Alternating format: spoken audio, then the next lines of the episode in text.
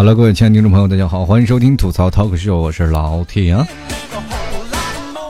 这两天很多听众朋友啊，可能在我的微博上看到了照片啊，最近瘦了很多啊，不是我嘚瑟，就是瘦了啊。然后前两天很多的朋友一开始都不相信，我拍了个照片看看瘦了没有，确实是瘦了。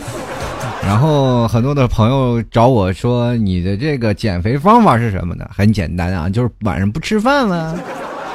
饥饿疗法，那很多的人也说了，那你这瘦的不够明显的，我想运动啊，很多人就开始出去跑步了，是吧？我跟你大家说，其实这几天都不用出去跑步，只要你关了空调在外头，这个比你跑步流的汗多多了。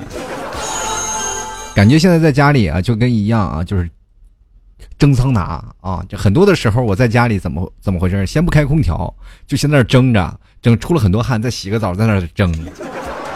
突然发现减肥效果奇佳，就很多的人都说了自己啊，就在办公室上班很长时间就很容易发胖嘛。其实这个东西也是有一个说道的啊，怎么说呢？就是说每个人呢，如果你压力过大了，就容易发胖。所以说，在座的程序员们呢，或者在 office 上班的这些朋友们呢，你们有可能都很胖。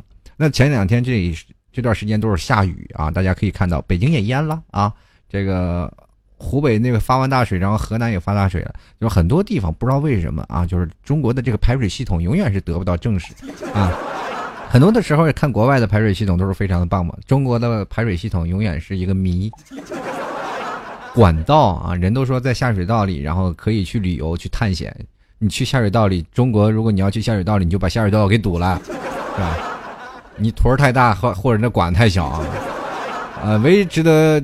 骄傲的就是青岛那个管道啊，下水排水系统非常好的，那德国人造的呀。所以说，在中国的很多的地方都开始开启了是这个什么呢？看海模式。那很多的车都在那儿泡着，也很心疼。你说早知道要泡，不如拿给我开。开句玩笑啊，那么多车我也开不过来。当然了，还有很多的时候啊，你看在下雨的时候，从办公楼往下看啊，从楼上往下看，一个个人。拄着伞在那里走啊，真的就一个个像个蘑菇似的。啊，你看看，有红蘑菇、绿蘑菇、紫蘑菇、白蘑菇的啊，一大堆。但是你要是往下看，那个蘑菇又不对劲了吧？它开始走了，对不对？你就看发现，有的蘑菇像金针菇，有的像香菇，有的像鸡腿菇。所以说，有些时候呢，很多的妹子呢又不减肥，还要。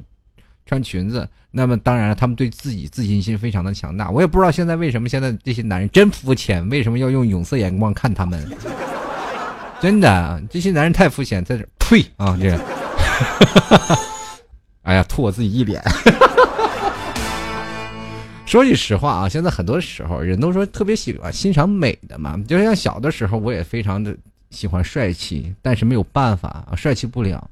从小家里对我的教育就是什么叫做严谨，而且对我来说就是家庭的教育来说就是节约节省。不知道在座的诸位，每个人家庭的教育都有不同的方式方法啊。今天我们就要来说说这父亲和母亲的小皮鞭儿抽在我们的身上啊，到到底是对还是错？其实回忆到从前，都是一部血泪史。我都说过，曾经我以前啊犯过事儿了啊，犯了错事儿了。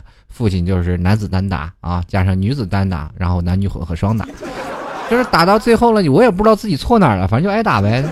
然后经常也会出现一些小问题啊，就是说人生活在呃一个成长的阶段当中，每个环节当中都很容易让每个年龄段都产生很深刻的印象。就像我小的时候，我见到鸡毛掸子，我就知道。是吧？其实世界上都有一种东西叫做有吸引力的。我上次不是说万有引力就是床吗？小的时候谁不赖床啊？对吧？但是我突然发现有一个东西是可以消磁的，那就是老妈的鸡毛掸子。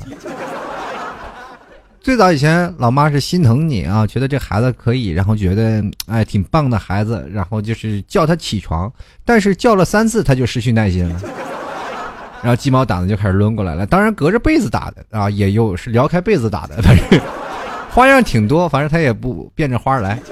人生活当中有很多种啊，就是像小的时候，我的发型从来就不像现在，你是找个理发师啊，理发师给你勒上布子啊，给你勒上啊，这是准备给你剪头发呢。哎，说哎，帅哥，你的眼睛挺大。我说好家伙，你这布再勒紧点我舌头都吐出来了，是吧？所以说你也不能招理发师了，那就怎么办呢？像我奶奶。给我剪头发啊，奶奶给我剪头发。那阵儿不是什么呀，叫省钱吗？然后就好家伙，一上班级里就让班级里同学笑话，说你这头发梳的是什么头型？叫楼梯头。所以说那个头型都是一层一层的，有个蚂蚁就顺着我头发就爬到脑袋顶上去了。但是这个头型来说，可能对于过去的年轻人，我就足以说明他们是欣赏不了我那个时候的时尚。你看放到现在，啊，那绝对是引领时尚的一个头型。对吧？说的有棱有角的，脑袋上你拿个几何，你去就是几何嗯几何题啊，就算我脑袋上这个棱角，然后你都算不出来它到底是，呃直角是多少扔哦边角是多少，很有意思的一件事。所以说很多的时候，经常像老妈经常会在怎么样呢？就是经常会做一些饭呀给我们吃。小的时候也特别喜欢想吃老妈做的饭。你说到现在，我们每个人啊出门在外啊，真的到长大成人以后才发现。儿的时候，儿时的时候，老妈给你做的饭菜是多么的香甜。每天吃了外卖，每天我们感觉自己啊，就是说，如果说自己做顿饭，真的那绝对是也是个减肥的方法，都同志们对不对？就。学做饭呀，真的是一个超减肥的方法。你看看买菜，你是要消耗卡路里，对不对？你洗菜、切菜、炒菜，你手忙脚乱的，运动量是不是很大？对不对？再火，有的时候是有的是煤气，但有的是电磁炉。但是不管有没有电磁炉，厨房很少有空调的啊，同志们。所以说你在火旁边，你这汗下的跟雨似的，哗哗的往前下。然后闹完了啊，吃完了，然后你再洗碗擦桌子，一会儿都没停下来。关键最重要的不是这个。重要的是太难吃了，你一口都吃不下呀。这东西是不是很减肥？你又运动了，你又吃不下饭。所以说，在小的时候，经常看到老妈在做饭啊。有的时候饿了嘛，就坐在饭桌上，看老妈在那那个饭菜里就咕嘟着，嘟嘟嘟嘟嘟嘟嘟咕嘟着，然后啊，就琢磨着，哎呀，有饭吃了，就坐在那里等饭吃，就真的老老实实坐那里等饭。然后等等一段时间，老妈端起那一锅。然后倒在一个碗里，然后自己喝到肚子里的感受，我就心想：好家伙，你做的不是饭，你熬的是中药啊！你老妈，你下次熬中药的时候能不能告诉我？不要让我你满身期待的一直等着你要吃饭呐！所以说，生活当中在这里啊，我们从小小学生啊，不管是在。呃，上中学，哪怕你到成人的时候，你在父母的眼中永远是个孩子。现在的年轻人，你不管怎么样，你跟父母是过不到一块儿的。为什么我就说呢？就是每个人的。呃，如果说你长期在外的人，就属于这种人，就放野了啊！你再回到家里让父母管着也不太好。但是很多的时候，中国有句话叫“棍棒底下出孝子”，然后东北有句老话说是吧：“小树不修不直溜，人不修理梗啾啾”，是吧？所以说，在很多的时候，人都说要打一点啊，打了以后呢，孩子才会听话一点。其实这句话是个谬论呢，对不对？你说你把一个孩子打傻了怎么办？然后。对于现在的社会也是个家暴，但是对于现在很多的熊孩子来说，你说现在社会当中很多的人都惯孩子，那么惯了孩子以后，那孩子都是一个跟皇帝、土皇帝一样，在那里没大没小，然后说什么事儿、办什么事儿都可以啊，肆无忌惮的。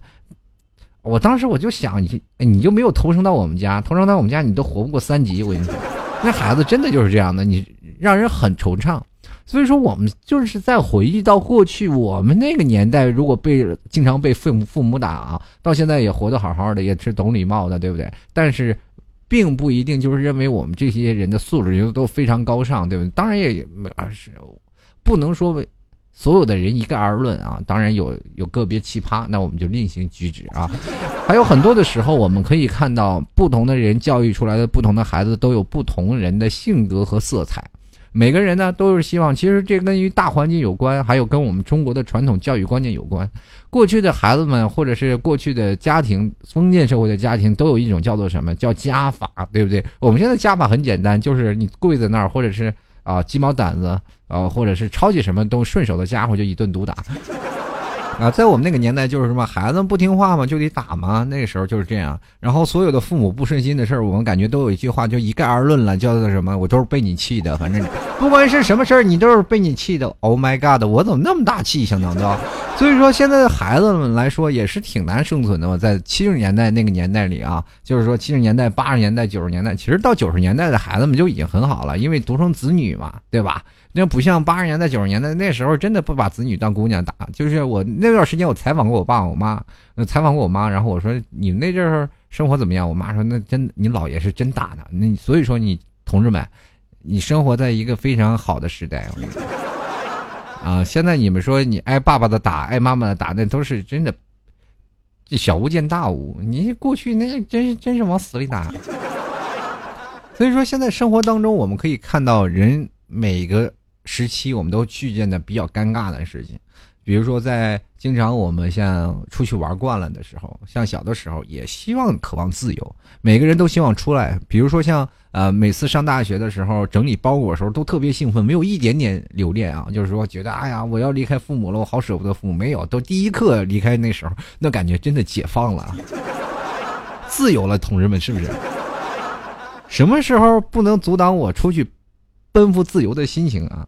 所以说总是在想着，哎呀，终于。理解了，可是到最后真的步入社会了，开始享受社会的孤独的时候，你才会发现，原来父母原来才是你心里当中那一道永远无法逾越的港湾，是吧？你就在那里停靠着，就是舒服。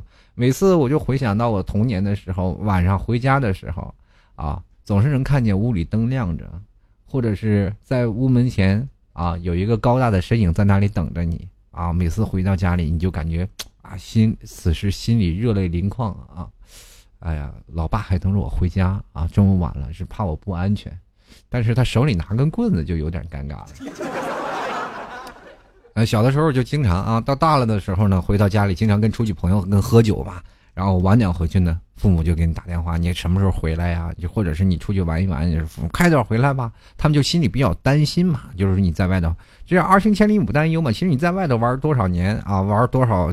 多晚回家都没有人管你，但是在家里呢，你回不了去家，然后父母就睡不着觉，就在那里开着灯，在那熬着眼，在那整着。那你觉得心里是特别过意不去。所以说，这就是人长大成人之后和小时候的不一样嘛。你长大了以后，你有自由度了，你有自己的想法了，但小的时候不一样，那该抽你就得抽你，对不对？你去想想，现在我们可以说这样吧，就是说一个父权主义的一个。一种观念到现在我们一直都有啊，嗯，不知道现在座位的在座的朋友有多少挨过父母的打的朋友？其实有很多，有的时候并不是因为你淘气了，而是因为你侵犯了父亲的权益。比如你顶嘴啊，或者你没有礼貌啊。小的时候我真的吃饭的时候，得等父母先吃饭，我才能吃。吃饭不能吧唧嘴儿，拿筷子，然后吃饭不能聊天，反正那时候说话比较严。现在的我。到大了以后，才发现他们吧唧嘴吃饭。那为什么小时候不让我吧唧嘴呢？后来我就没说啥了啊。其实现在很多的时候，关于孩子的教育啊，父母对观点不一致，产生了一种很明显的一种差异啊。比如说现在孩子，啊，你走在哪哪里啊？就是说，比如现在见人打招呼，像老 T 就是一种是非常不懂礼貌的人。大家可能不太理。理解说老弟，你为什么不懂礼貌？不是不懂礼貌，是害羞，是真害羞啊！就是比如说来个亲戚啊，或者来个叔叔阿姨，然后他们都是这样的，快叫人！我叫谁呀？叫叔叔阿姨。有的时候特别尴尬，你知道吗？作为孩子来说，我特别印象深刻的是这一点，因为我被挨过很多骂，我这印象特别深刻，然后就造成了很多的。观点啊，就为什么我会对这个东西产生比较害羞或者是比较害怕的心理？就是来个人我不愿意叫呢，就是他们说你啊，你一点礼貌都没有。你说来人了，你也不叫一声，是吧？就坐在那里，就经常就这样。前段去年过年嘛，然后我三叔进来了，我有的时候还在那下棋，然后哎，你老叔来了，你还不叫一声？然后我就觉得都一家人嘛，其实这也是一种礼节的问题，这是从小养成的一种习惯。为什么就养成这种习惯？我跟大家说道说道，是这样的。原来来了一个，就是我爸的朋友嘛。我们那边比较讲究啊，比爸爸大的叫什么呀？叫大爷。比爸爸小的叫叔叔，是吧？大家都知道，有的人也叫大伯呀、大伯呀，或者是反正叫法也五花八门。那我在那里呢，就是来了啊，就叫成叔叔了，是吧？就是比我爸大，然后我爸就一顿毒打，就是以后叫大爷。好啊，那我就叫大爷吧。然后下次又来。然后我就叫大爷了，然后你大家都懂的，又是一顿毒打，啊，然后打完了以后说叫叔叔，我那么小啊，屁大点儿，我哪懂得大爷叔叔？我来了问你，呃，How old are you？对吧？那我也不能问你多少岁吧？你是比我爸大，比我爸小呀？对吧？你不能说，所以说在这种时候的时候，父母的教育就产生了一些明显的问题。所以说，这就是父母的教育问题。应该告诉，是吧？孩子来了，哎，快叫叔叔，或者是来叫大爷，你不要让他猜，对不对？现在有的人也是，你出了什么问题啊？就是比如说女朋友跟男朋友吵架了，很生气，你猜我为什么生气？我哪猜得到？对不对？很多人，你看，更何况大人都猜不到，你何况小孩呢？小孩也不懂事儿，你就打啊，就觉得孩子不礼貌。最后，索性我都一概都不说了吗？你打吗？你我叫了也是一顿毒打，你索性你就打我好了。说打两回，他也觉得累了，他就不打了。生活就是这种的呀，没有办法呀。你有的时候啊，你挨打了，我那时候还告我妈，我说问老妈啊，我我老爸打了我一顿是吧？然后我就问我老妈，我说妈，有人欺负你家儿子了，有人打你家儿子，你怎么办？然后我妈当时就义愤填膺的说，没事谁谁谁打我儿子，我揍他儿子。当时我没敢说谁揍的我，我怕我挨顿打。生活当中总是要有一种事情嘛，就是说，对于现在当代的教育来说，棍棒底下出孝子到底是不是对的？很多的人啊，我看了很多的帖子，关于很多的大人的文章啊，其实现在很多的说，对于孩子的管教来说，嗯，上下五千年，其实打过的孩子非常多了，经常会看一些孩子被打成是吧，打的特别严重的，那属于家暴了，对不对，同志们？其实打孩子跟那一一些那种家暴完全是两样的。很多的人说老 T 你鼓励打孩子吗？就是说实话，我不太鼓励打孩子。但是有的时候孩子是记吃不记打的。你明白一个道理吗？就是你跟孩子讲道理是讲不明白的。其实从很多的时候，我们去讲述一个事情，我们都从孩子长大的，明白吗？你身边也有是小侄子小侄女啊。我以上的观点不代表。不代表就是说要打孩子啊！你们记好啊！我跟你讲这个事儿，别到时候你们就说啊，老提要鼓励打孩子，你这个人真太坏了。没有没有啊，没有。跟大家讲是这个道理，孩子呢从小的时候呢是是不记得事儿的啊，对吧？很多的时候他们的自己的大脑思维也是逐渐在发育，他们接受的事情也是逐渐在开阔的。当然，父母良好的引导教育是能让这孩子能够起到一个很启迪的作用。如果说一个父母对一个孩子不启迪，然后直接就暴揍，我觉得这是一个很有失偏颇的问题，对吧？现在很多的父母都是觉得，哎呀，你这个应该懂，是不是？然后或者是你侵犯了我父亲或母亲的权益，或者所以才被打的，是不是？现在有很多家暴的事情。当然了，过去还有一件事情叫后妈，就是说后妈又不是我自己的孩子，但是我一定要管你。其实对于后妈来说，绝大多数后妈对自己的就是后生的孩子都是蛮好的。主要那孩子就是接受不了这个后妈嘛，于是乎就跟后妈对着干，那后妈没有办法再打孩子了，是真的是实话呀，因为我身边有很多例子嘛，并不是说后妈不接受他，因为后妈对他很好，他就是天天就是，天天就是把人后妈的脚后就那个高跟鞋的脚后跟啪鞋跟就给拔掉，天天给他们后后妈新买一件衣服给人绞了，你说要是我我也揍他呀，你别说了，你就把我。把我一个鞋你就拔掉，你扔掉一只，你说我生不生气？其实也生气。当人对于冲动下啊动手的那种情况下，和教育动手完全又是两回事嘛。其实这个都不是不是教育，而是你人不犯我，我不犯人那种概念，明白吗？就像我们现在的南海事件，你不动我，看我我就不打你，是不是？你再往过走一步，你看我揍不揍你？就是这个概念啊。生活当中很多的孩子他不理解这个事情，总是以为做一些恶作剧啊，做一些东西，但是又做的这些东西又很拙劣啊，很容易被人发现，然后就啊一顿暴打。然后小的时候呢，我比较容易就是说叛逆期嘛，就是就是很多时候就被打皮了，就是他们打我呢，我反而觉得反正就一顿毒打无所谓吧，今天养养伤，明天就好了，他也不会打的怎么样。过去打完了哭两嗓子，然后就完事儿了，然后就经常犯这个事儿。然后中国也有一种教育，其实也是非常不对，就是关于现在中国的应试教育啊。对于我们上小学很多的年轻孩子来说，父母对特别希望望子成龙。我们可以看到，全世界啊，真的没有第二个国家特别期待像中国一样望子成龙这样的概念。真的，我前两天我分析了一下，如果孩子不上大学，应该能够在这社会上生存下去吗？或者能得得到更好的生存条件吗？后来我想，不是，这是一种赌博。就为什么我要跟大家说这件事呢？就是说，当你没有学历的话，你在社会当中也可以活得很好。但是你要比常人付出要超过十倍的努力。其实当我说到这件事的时候，我在怀念呃一些我小的时候，或者说我再去对比，如果未来我有孩子了，我应该怎么去对待孩子？说是说，如果说要放纵他，孩子就是成熊孩子了。我们经常会看到网上一些帖子，孩子变成了熊孩子，啊，天天的无法无天，见谁都闹，见谁啊，家里都是老大，要什么都是哭，哭哭完了就给他卖，是吧？这孩子就是这样吗？得不到东西就要哭吗？那过去的时候我们是不敢要，一要就真哭了，是吧？被打哭了吗？是不是？然后有的时候父母有时候做的这些问题嘛，他们打人打不到点儿上，对不对？那孩子如果犯错了，你就真的必须打，让他记住这件事情。但是呢，有时候就是这件事第一开始是对的，那后来他又变成错的了。反正两次都打了一回，孩子就很迷茫，这为什么我做着对也要打，做错了也要打？然后父母说性质不一样，什么性质不一样？对不对？那完全取决于你们心情，就说对就是对，说错就是错喽。所以说，孩子到成在这样的成长方面，呃，这个环境下，然后避免就会产生一些心理的这个影响嘛。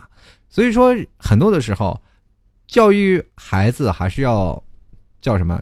其实并不是说要引导他去教他，你必须要做什么，要按照我的脚步去走。中国就是这样。你们有没有发现，当你们长大成人，是要沿着自己的父亲和母亲走的路要走，哪怕未来你要步入社会，都要让你父母安排。这就是所谓说的，现在很多的父母啊，父母啊，就是说。到了你现在三十多岁，他都不省心，他都是仍然认为孩子呢就是一个孩子，他没有长大成人，就是应该怎么样呢？就是啊，不管怎么样，他们就没有什么生存能力啊，没有什么这样的东西啊，就一定要为他奋斗。其实对于现在的父母来说，太操心了。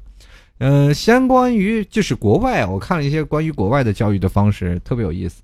其实国外教育方式有一点可以取得我们认同的一点，就是让孩子学会自立。就是经常会有一种，就是孩子在那儿哭啊，父母也不管，就放在那儿哭。反正等到的时候哭的差不多了，他孩子也知道了你哭了，你也得不到这些东西。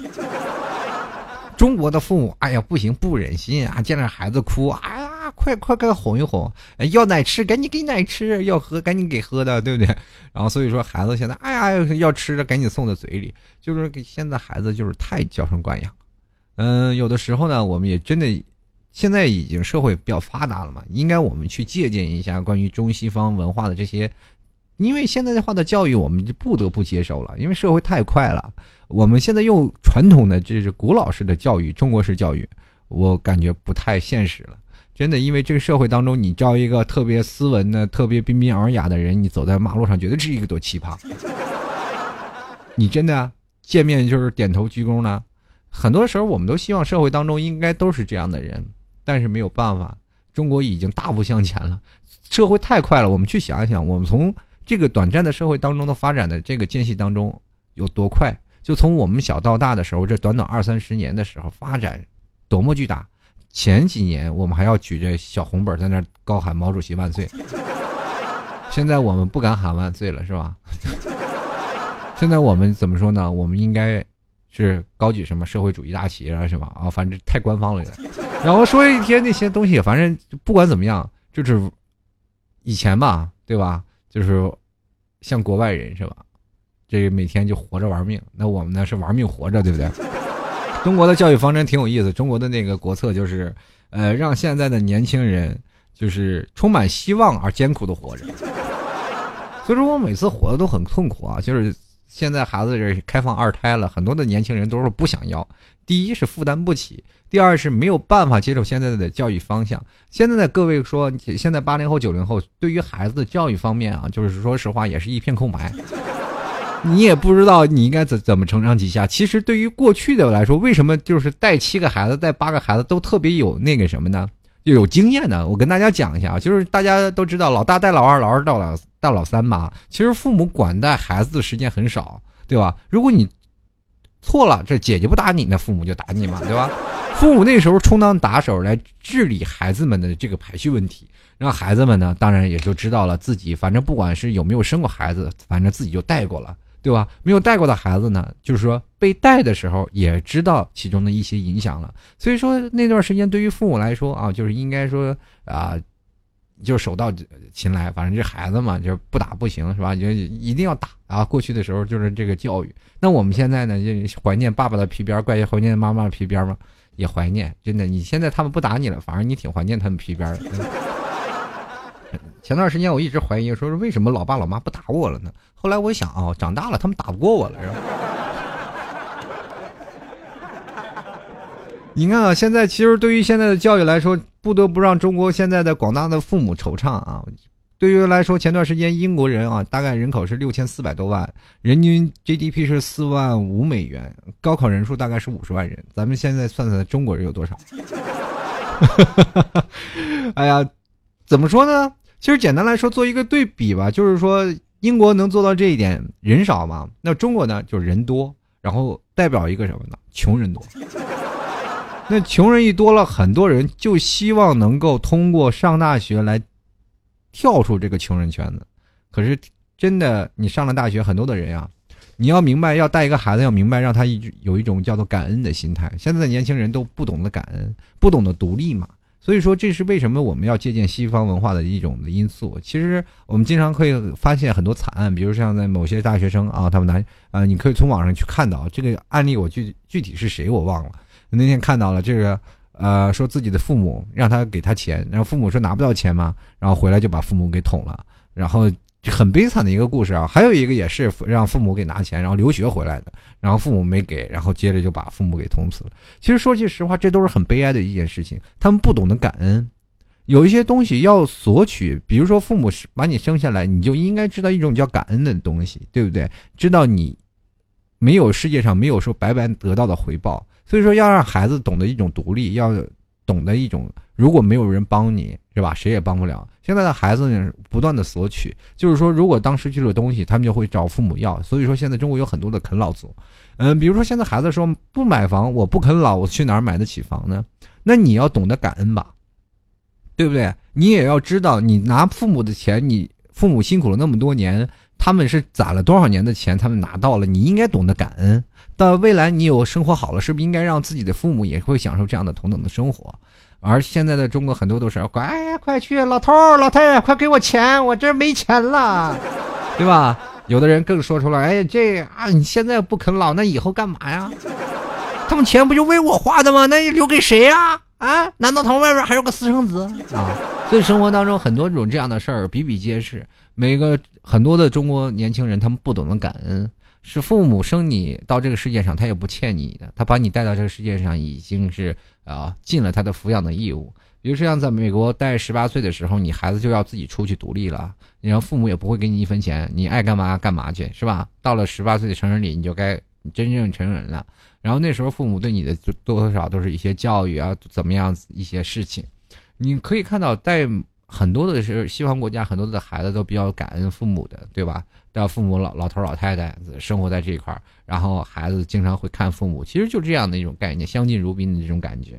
中国不一样，拴一辈子，而且有的时候老头老太太到老了都没地方住，都被赶出去了。老大呀、老二都不养，那么老太太住那个啊，住那个什么垃圾堆里，这个事情是比比皆是，大家可以去看。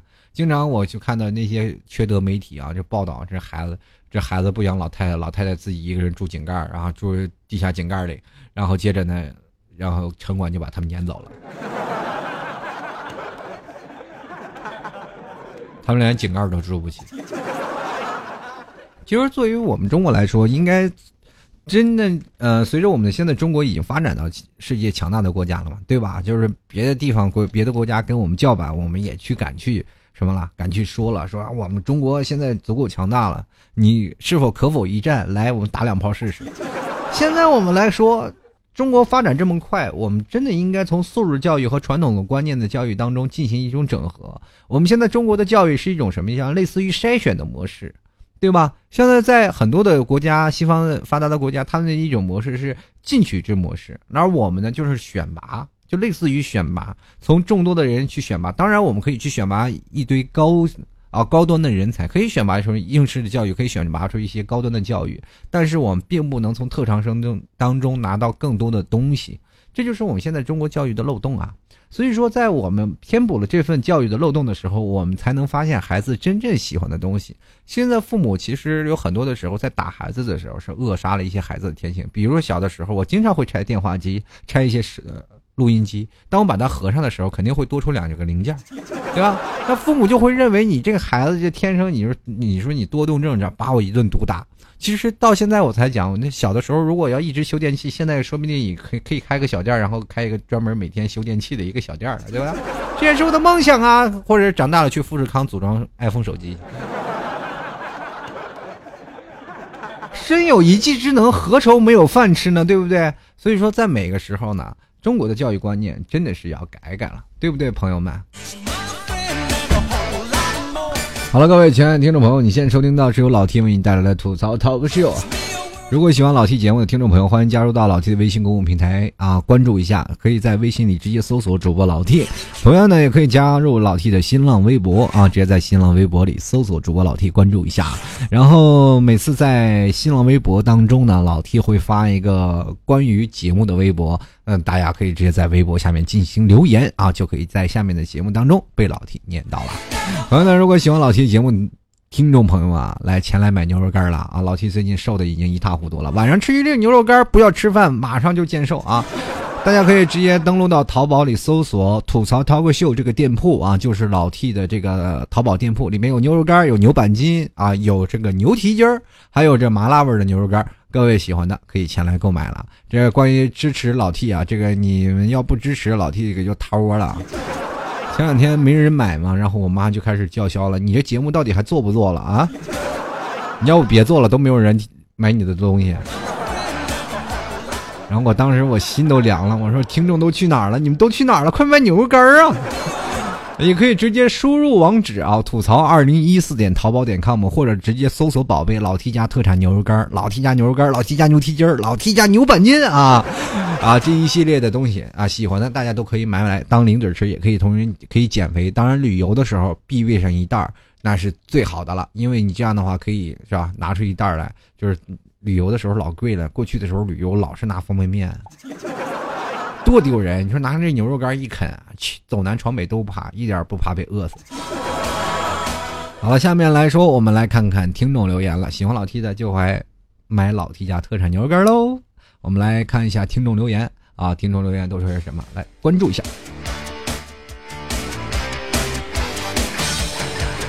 首先呢，我们来看一下啊，这位叫在柠檬。啊的听众朋友，他说：“其实感觉呀，这熊孩子不能一直放纵，适当的调教还是应该的，不然会酿成大祸。其实孩子们不能太任性啊，就是如果真的太任性了，长大了以后真的是害群之马。大家可以看到，很多的时候社会上熊孩子，你要让他懂得感恩，懂得知道什么道理，这才是最重要的。原来我看啊，这个千山万水一人啊，小时候觉得挨打，觉得委屈，觉得什么样的时候。”做什么样的事儿都会挨打。如果我是家长，我肯定不会打孩子的。长大以后呢，真是该打，不打不成器啊，打得好呀。就是长大以后才觉得你自己，你现在成器了吗？好了，其实生活当中，其实长大了以后，你才会发现，其实父母挺难做的。孩子真的，你可以看到你身边的同事的孩子，或者是你身边的小侄女儿，他们这些孩子们，你真的你不打他们，他们就上房揭瓦。这过去的时候，对我来说啊，就是说你这个孩子啊，三天不打上房揭瓦，是真的是这样的。我经常以前过去是不走家门，都是跳墙头，跳墙头走，然后进有次，然后把手还给闹得脱臼了，然后不敢跟家里人说，一直都等他肿了以后啊，才发现。那老妈都说都已经成那样了，再不闹就截肢了呀，就是害怕，然后就送到老中医那儿，叭叭给接上了。啊，过去的时候你可以，当然了。动不动老妈就拿这个事儿就捏我胳膊，然后说：“你看，你看这手还都成这样了，还嘚瑟，让你嘚瑟。”然后你说那时候，你说手整成这样了啊，就还被掐，你说也是多疼啊！就所以说从此就记住了，不应该再这样了。然后就所以说再没爬到那个地方过。然后后来呢，我另一个手又脱臼了。哎，作。继续来看啊，这个叫做忐忑的肉包啊，他说了，小时候最害怕老爸，老爸在的时候呢，我不敢说话，简直是心理阴影啊。长大以后觉得老爸和蔼可亲啊，现在如果我知道父亲不严厉，我肯定会变得无法无天的。其实对于父亲啊、母亲，他们也是没有办法才选择去打你的，因为可能对于父母的那知识面有些困惑。大家都知道，在我们那对父母的他们知识面有一个断层的。明白吗？就是不一定所有的人都是中级知识分子，而且过去的再往前一点，然后当知识分子是要被批斗的。然后在那个时候呢，可能对于文化产生了一个断层啊。在我记忆当中，我爸他们上学，他们都不上学的，就天天去出去什么当什么什么去批斗人去，反正。反正他们那时候跟我们讲说，那时候他们文化是有断层的，所以说他们最高学历也就是高中了，高中都已经非常了不起了。所以说在那个时候，他们在教育孩子的方面当中，随着社会的发展，他们也有自己的难处嘛。所以说不打你，他们想不到更好的办法。就来看啊，这个胖嘟嘟的轮儿啊，他说哈哈哈。小时候爸爸妈妈啊，这个打我倒不是很多，妈妈打过一次，爸爸这都是思想教育。他们打我呢，打的太少啊，大多数呢的原因都是打不着，呃，反而被我奶奶抡起鞭子的形象啊记忆犹新。脑脑补奶奶抽我的时候那景象让我颤抖。我想一般都是隔辈儿亲啊，奶奶一般都不打你啊，一般奶奶要打的都是姑娘，不打孙子。这小的时候我是。全家人啊，都不招待见，不知道咋回事 他们都说我太淘了嘛。小的时候就是真的不招待见，嗯，不管是奶奶、爷爷啊，是吧？什么姥姥、姥爷，是不是爸爸妈妈、叔叔、舅舅的都不疼啊？那小的时候我去哪儿都觉得，哎呀，他来了，赶紧关门。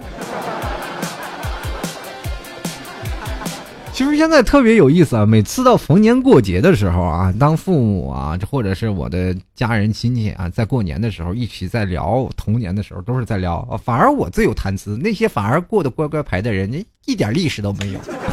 真的，你坐在那里，我的兄弟姐妹几个，他们一聊起来都是没有历史，反而我的光彩就无比照耀他们，是吧？一说到小的时候，他们总是哈哈笑得七仰八合，但是我在内内心里，我就想，我小时候真是那样人招人。人讨厌吗？但是现在想想，每个人都觉得我那个时候才是最可爱的。反而那些长得就是呃特别乖，然后特别平庸的人，到了大了反而也没有什么出息。实话啊，人生活当中其实每一个人都有不一样的性格色彩的啊。脾气孩子才好呢。我说爱动的孩子爱闹的时候，脑子才转得快。因为每次当别人在考虑如何讨好别人的时候，我在考虑如何做斗争。如何逃避他们啊？所以说，在这个尔虞我诈社会当中活的才更容易。先来看啊，骄傲的大耳朵图图，他说：“该打就得打呀，不过我爸不打我呢，我这么乖，一看就没什么出息。”开玩笑啊！接来看啊，这个呃叫做南南望吧，他说从小就没跟老爸一起生活，完全体会不到啊。我跟你说，老爸打人真的不疼，就老妈打人下手那真黑。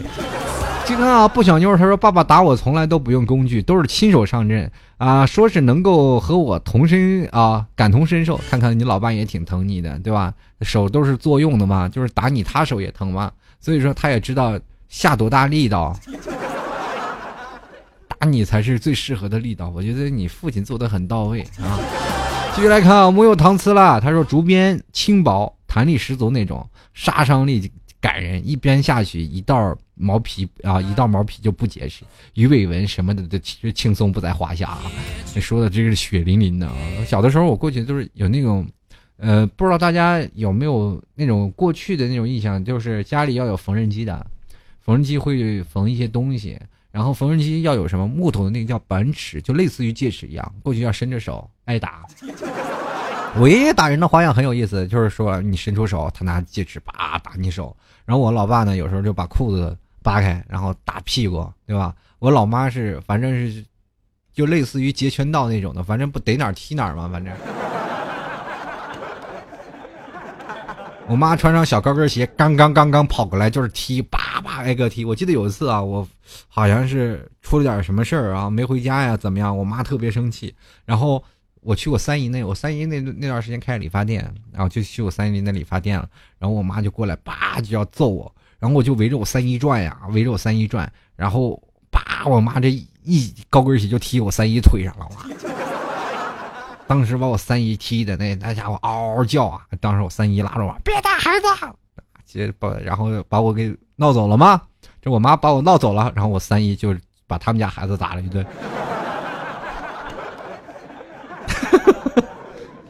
其实有的时候没有办法，别人家的孩子不好下手，还是自己家的孩子方便。接下来看啊，这个不点儿寒，他说小的时候经常啊，是我爸男子单打，偶尔我妈会一起加入，来个男女混合双打。但是自从上了初中以后，他俩就再也没有打过我，觉得我大了还是比较讲理的父母。那会儿小，总被打的觉得很委屈，大了以后看到别人家的熊孩子，顿时理解了。所以说，有的时候呀，你看到自己，你是不是想自己也真的该打？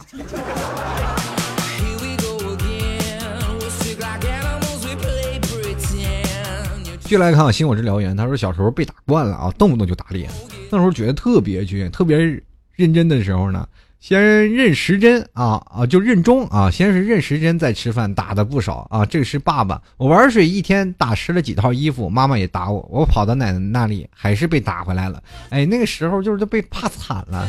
你说你小时候你一个姑娘，你说被打成这样，我想问问他们怎么打你的？是？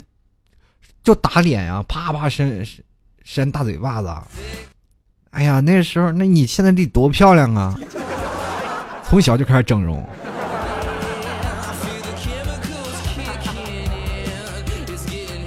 进来看啊，这个圆妹啊，她说记得上一次啊，上小学的时候，几乎每个星期一都会被打。哦，你这个被打还带生物钟呢。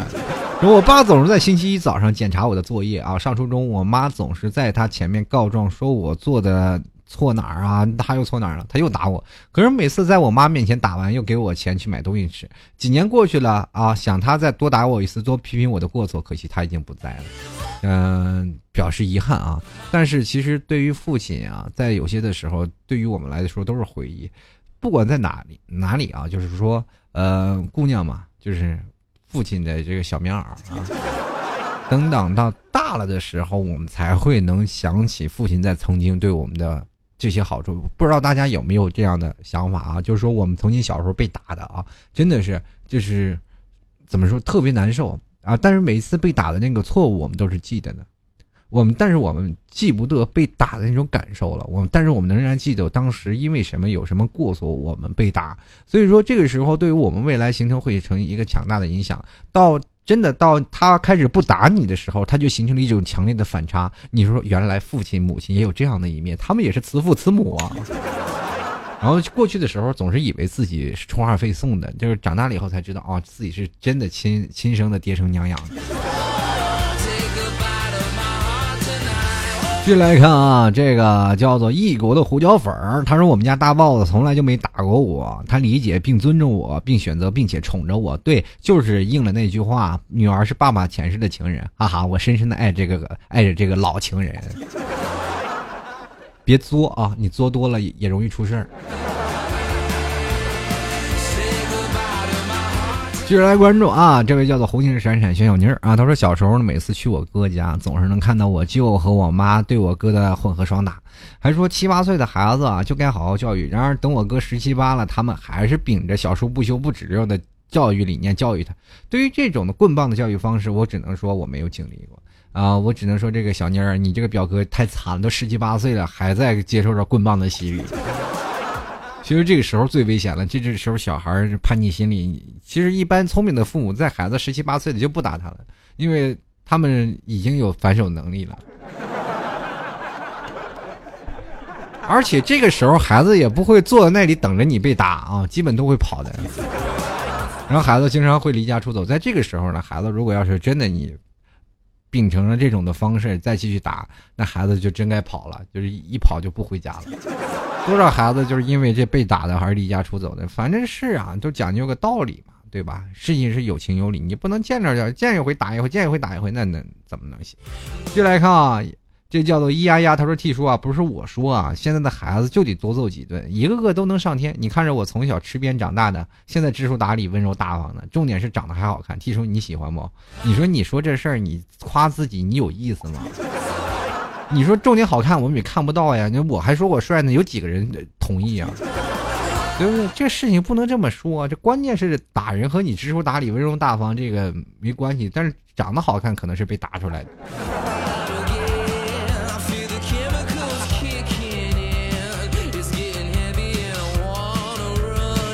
接下来关注啊，这叫炳瑞不一样啊。他说我们家秉县呢，就是先打再说啊，先打了，然后再知道你不知道为什么为呃知道知不知道我为什么打你啊？我最讨厌就这句话，那反正知道或不知道就是被打了，就只有一个老妈打一个老爸打的区别呀。我跟大家说，就小的时候我就烦这件事情，知不知道为什么打你？我知道我还在那里嗷嗷叫啊。你先告诉我为什么要打我，你再打我也心安理得，对不对？小时候多少人都是特别委屈啊，多少人都特别委屈，知不知道为什么打你啊？知不知道？不知道，好好想想不明白就在这跪着。这个孩子越想越委屈，越想越极端，最后自闭症了。接下来看啊，路边石头，他说身为九零后啊，也有被老爸用树枝打过、罚跪什么的。这印象深刻的就是想这个逃避打啊，就是。到处跑，啊我爸在后面追，然后逮住了又一顿抽，然后去抓方呃去打抓出去就打针了。然后我小时候打的特皮实，不知道为什么，就是各种打。完了出来以后，直接毕业了以后就是少林寺十八铜人。就是打完了，真的就那个有有段时间打的我真的轻生啊！你大家都知道，我那阵真小，印象特别深刻。我我可能在节目当中说过不止一遍两遍了，真轻生，就是就要死了那种感觉，就活着没有什么意思了嘛？是吧？打我，那一点自由没有。然后，然后老爸那天就说了，关键说太吓人。他说那那时候要把我就是腿打折，然后让我养你，真的哪也不能跑。然后我当时害怕了，就一一个老爸在那儿磨菜刀，就真要剁我腿啊。他把我绑在床上了嘛。然后我当时心想有点害怕，就是你你大家都明白小时候那种的叫街机吧，过去叫做那个叫做。大型游艺厅啊，现在也有。我们经常会在电影院旁边就看着那抓娃娃、打游戏啊。过去那孩子玩然后那阵时间我爸上夜班，谁知道呢？他就又半夜半途杀回来了啊！你不好好上班，你到处往回翘翘什么班？你知道？当时我其实也没想没有想资格这个什么叫的什么就这个，你就批评教育他是吧？然后就在那里打电动的，打完了以后，然后正打的开心呢，然后旁边有一个人这样站着呢。我们家老头子在旁边站着，然后拎着胳膊就把我拎走了。然后最可气的时候，当我走的时候，我我那个都闯那么多关了，然后旁边几个小朋友就跟见饿狼扑食一样，完一堆人抢我那机子啊，开始玩，心里特别不甘啊，但是没办法就回家了。然后回到家了以后呢，这老爸就抓着一顿毒打喽，然后就说要剁腿了。我当时心里想，就特别是吧？哎。还不如死了呢，当时自己没腿了嘛，当时就琢磨着就是上吊啊。但其实小时候傻了吧唧，就一根钢筋，你说你能上吊吗？吊不死你。然后在那拴绳子呢，拴了半天，最后一想，哎，动画片没看完呢，然后就又把自己绑在那儿啊，自己本来解开了嘛，然后又自己把自己又捆在那儿。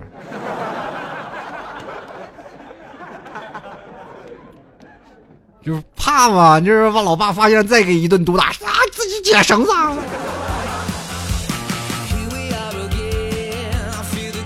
接下来看啊，吃子样，他说感觉妈妈打的多，不管不过真的很管用。我觉得呢，现在孩子闹起来分分钟想打的。我给各位各位朋友说一下，如果谁打的多，真当离开他的时候，你就越想谁。实话啊。然后继续来看啊，大熊静香他说能沟通的啊就不要动手，像我这种记性特别差的人，十几年前挨过的打，现在都基本都记得，现在如何的刻骨铭心啊？这样跟各位朋友来说，孩子没有办法沟通，你跟他说这事儿不能做，他下回还要做。继续来看啊，风吹帝都他说大东北基本都是能动手就尽量不吵吵，不过现在呢，每家孩都有一个孩子舍不得打了，但只有长大以后才知道有些道理的和孩子是讲不通的。我现在就特别感谢我啊，感谢我爸。啊，要不我还不知道自己现在是啥样子。总之一句话，爱之深，责之切嘛。嗯，不管怎么说嘛，就是其实就是一种方式嘛。其实中国的孩子啊，就不懂得父母，父母也不懂孩子，真的就不懂得一种教育方式。而且中国的父权的方式也非常严重。然后要知道给孩子最好的，但是孩子又不知道感恩，他总是认为这些东西是理所应当的。你不给我就要哭，对吧？但就要闹闹多了以后，父亲又觉得你这所求无度，就要打你。说你既然打我，你为什么还要给我呢？所以就很容易产生一种反差。大大家你要明白一点，就孩子们，你要不然就不要给他，是吧？什么东西你要让他付出相应的劳动，对不对？你让他干活，干完活我再给你东西。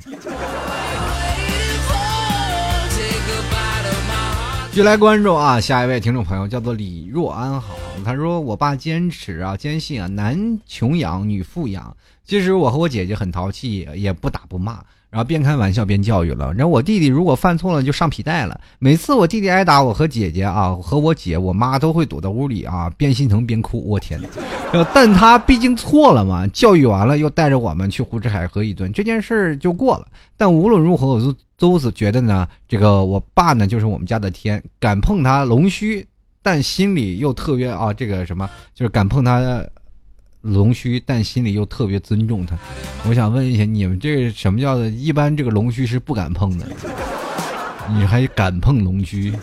然后继续来看啊，姥姥爱吃啊，想吃只吃红烧肉。他说小时候被打的多了，后来啊，不知道为什么老爸转性了啊，不打了，还会哄着啊，宝贝儿，爸爸好想你啊，来抱抱来。我一脸的惊恐。哎呀，爸爸一想啊，这个小情人也终于养大了，是吧？这个终于该疼的年纪了，是吧？继续来看啊，小小心头七哥呀，个人觉得呀，教育子女不是限制子女，让他什么都按自己的做，而是让他懂得什么是对，什么是错。什么时候呢？啊，不管是长大成为一个什么都不懂啊、没用的人啊，这句话说的倒是很对的。这孩子呢，一定要给他引领一个道路。你不应该说是说啊，我要拆东西，这东西都是错的。其实是父母会扼杀孩子百分之四十的天性，学校会扼杀百分之三十，啊，剩下的就是孩子真正的天性了。然后继续来看啊，这这个专职脸盲症，他说我从小被我妈打大的，我爸就打过我一次，就我还忘了是是为什么。如果以后啊我有孩子，我真的应该让他知道知道，该让他学的就是让他学。啊，就是让他的随他自己。T 哥第一次评论，希望被念到，大家给我点赞吧。就是等你有孩子再说吧，瞅你这一，瞅你这现在单身的命。来继续来看啊，搞事情。他说一看事儿啊不好就赶紧跑。我小姑家呀，就我们家一个村儿，然后我都是跑我小姑家。我小姑一看我就是自己跑来的，就知道有调皮了。然后我小姑就给我做饭啊，做饭吃完就送我回去，然后就没有然后了。这问一下 T 哥要挨揍，你要挨揍了，你咋办呀？我我跟朋友讲述一个亲身经历啊，就过去的时候，小的时候，然后我妈我妈妈上班了，然后我就你怀念家里，我住奶奶家，我妈妈每天上班，然后来不及，然后就住奶奶家，然后我就回到跳墙啊跳墙，然后回到家里，然后去在那个小房里啊，就大家都知道过去点牛粪嘛，然后就点牛粪，然后打算就是反正无无聊嘛，就在家里要烧，然后突然点了半天牛粪，牛粪点不着。它不是发闷的吗？又有点冒火星子，然后就没着嘛，这牛粪就没点着，就把牛粪又扔到牛粪垛里了。大家不知道北方要烧牛粪的嘛？就是点火的，过去的是烧炉子，现在都是集中供暖，都有锅炉了。那过去没有，就烧炉子嘛。然后就把牛粪扔在那个牛粪堆里了。待会儿，就我们家邻居就敲门了。过去邻里关系都好呀，敲门，哎，你们家着火啦！然后我们就是带着家庭啊，就集体的就跑到那个小房里开始浇火，叭叭把水把火给灭了。一看整垛牛粪都着了，然后小房差点给点了嘛，然后最后那个什么，我就跑了，就是不敢回家呀，死活不敢回家。然后一回家，老妈就一顿毒打，那哪敢呀？就把我妈气的。最后后来我妈也没有打我，也没有说话，那三天没理我嘛。后来呢，我也知道了，其实也挺辛苦的。那个时候你是家里本来就困难，我还那么作啊。着实想想家里就是母亲的不容易啊！其实我就想想，那那时候也挺后悔的，就不应该那么做。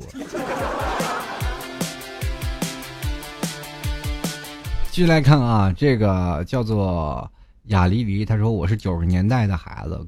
可依旧逃不掉父母的魔掌。嗯，记忆特别深的一次，五年级上期啊，功课考了八十八，回到家里被绑着皮鞭抽。我天呐，你爸妈真是。然后当时家里还有客人，就没能劝住两个残酷冰冷的手。曾经啊，想想曾经十六岁，宁可睡大街啃馒头饿肚子，都不愿回家找父母施舍，我就知道我有多恨了。多希望他没有生下我，就不会遭这个非人的罪了。所以跟各位朋友说啊，就是这个孩子对。就尤其是父母对孩子的教育，我真的不明白啊！就是现在的父母，就是说孩子考了八十八分，你依然认为孩子就是学习不好，你想让他上天呀，对不对？你说那个时候我考三十多分，谁给是吧？那时候父母该怎么想？我要那阵考八十八，我估计那阵我要啥有啥。但是每个人父母对孩子的要求，你就哪怕望子成龙吧，你就考试考的成功了，就他考好考不好，是不是他的人生，对不对？你干嘛要强加干涉？你考八十八，你就是一个垃圾呢？现在中国父母就喜欢给人分类啊，你考不好，你就是一个垃圾，就是一个是吧？社会的渣子，你就不能步入社会，你在社会上当中就活不下去。为什么呢？现在每个年轻人可以跟大家说，你只要放到社会当中，他都活得好好的。不管是怎么样，只要你有一个很好的、明显的教育、明显的素质教育，给孩子引领一个很正确的路子，让他知道不要做一些犯法的事情，对吧？偷鸡摸狗的事情不干，咱们就是欺负他人的事情我们不干，踏踏实实做自己的事情，然后做一个有礼貌，是吧？懂得一些生存之道的这种的。事情交给他就可以了，孩子到大了，自然在社会当中就会适应的很好。我不明白为什么一定要让孩子要望子成龙，要成为学霸呢？当学霸了真的好吗？也不一定，社会当中不一定每个孩子都是学霸。当你把孩子真打傻了，要那个时候我也不回家。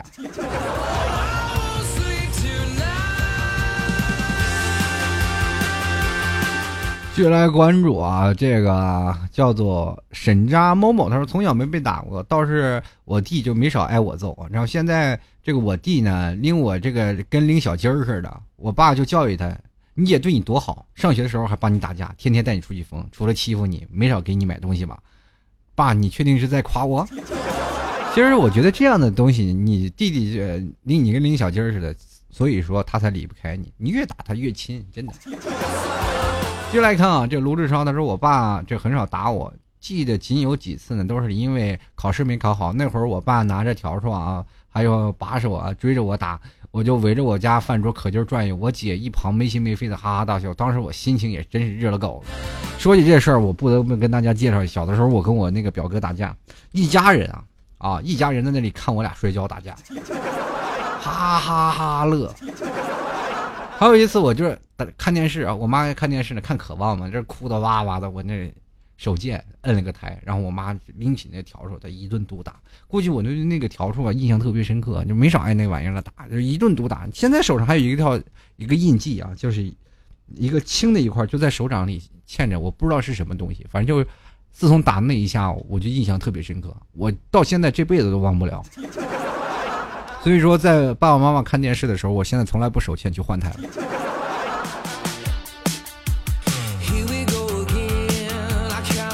其实不管怎么样啊，父母打孩子是对是错呀？很多的人都说了，我自己生的孩子自己要打，但是你要讲究一个方式方法啊。对于现在的孩子，我们不管是现在的每个父母啊，现在听我节目的听众朋友，你们现在也开始逐渐为人父为人母了。在这个教育孩子的方式当中，不能去娇惯孩子，但是要告诉孩子什么叫做独立啊！世界上没有免费的午餐，要让孩子懂得感恩。其实，对于现在的社会，我们逐渐的发展，也应该让现在的孩子应该理解父母的难处。其实，并不一定每个事情都能做到的非常圆满，但是我觉得这件事情是值得我们去学习的，尤其一些西方国家的一些东西，一些回想起小的时候，我们经常挨打，然后总是认为父母的。就是拿我当出气筒啊，嗯，剩下我就是多余的，没事干练练手啊。他们可能想要，哎呀，我要练拳击了，生个孩子吧，是吧？然后就觉得就是特别有意思。然后后来你去想想，其实一切的东西都是他们为你好，他们想望子成龙，但是或许有些迫切了点儿。不管怎么说呢，虽然我们现在长大成人了，也能理解父母的一些感受啊，但是不管怎么说，当我们未来的时候，我们要为人父母，应该如何去做到这一点呢？呃，也需要我们慢慢去挖掘了。好了，各位亲爱的听众朋友，欢迎收听吐槽淘哥秀啊！这里如果喜欢老 T 的，欢迎关注老 T 的微信公众平台和新浪微博，直接搜索主播老 T，关注一下就即可了。同样呢，也可以来到老 T 淘宝购买牛肉干，可以在老 T 淘宝里搜索啊，老 T 家特产牛肉干，或者是直接在那个淘宝里啊，这个。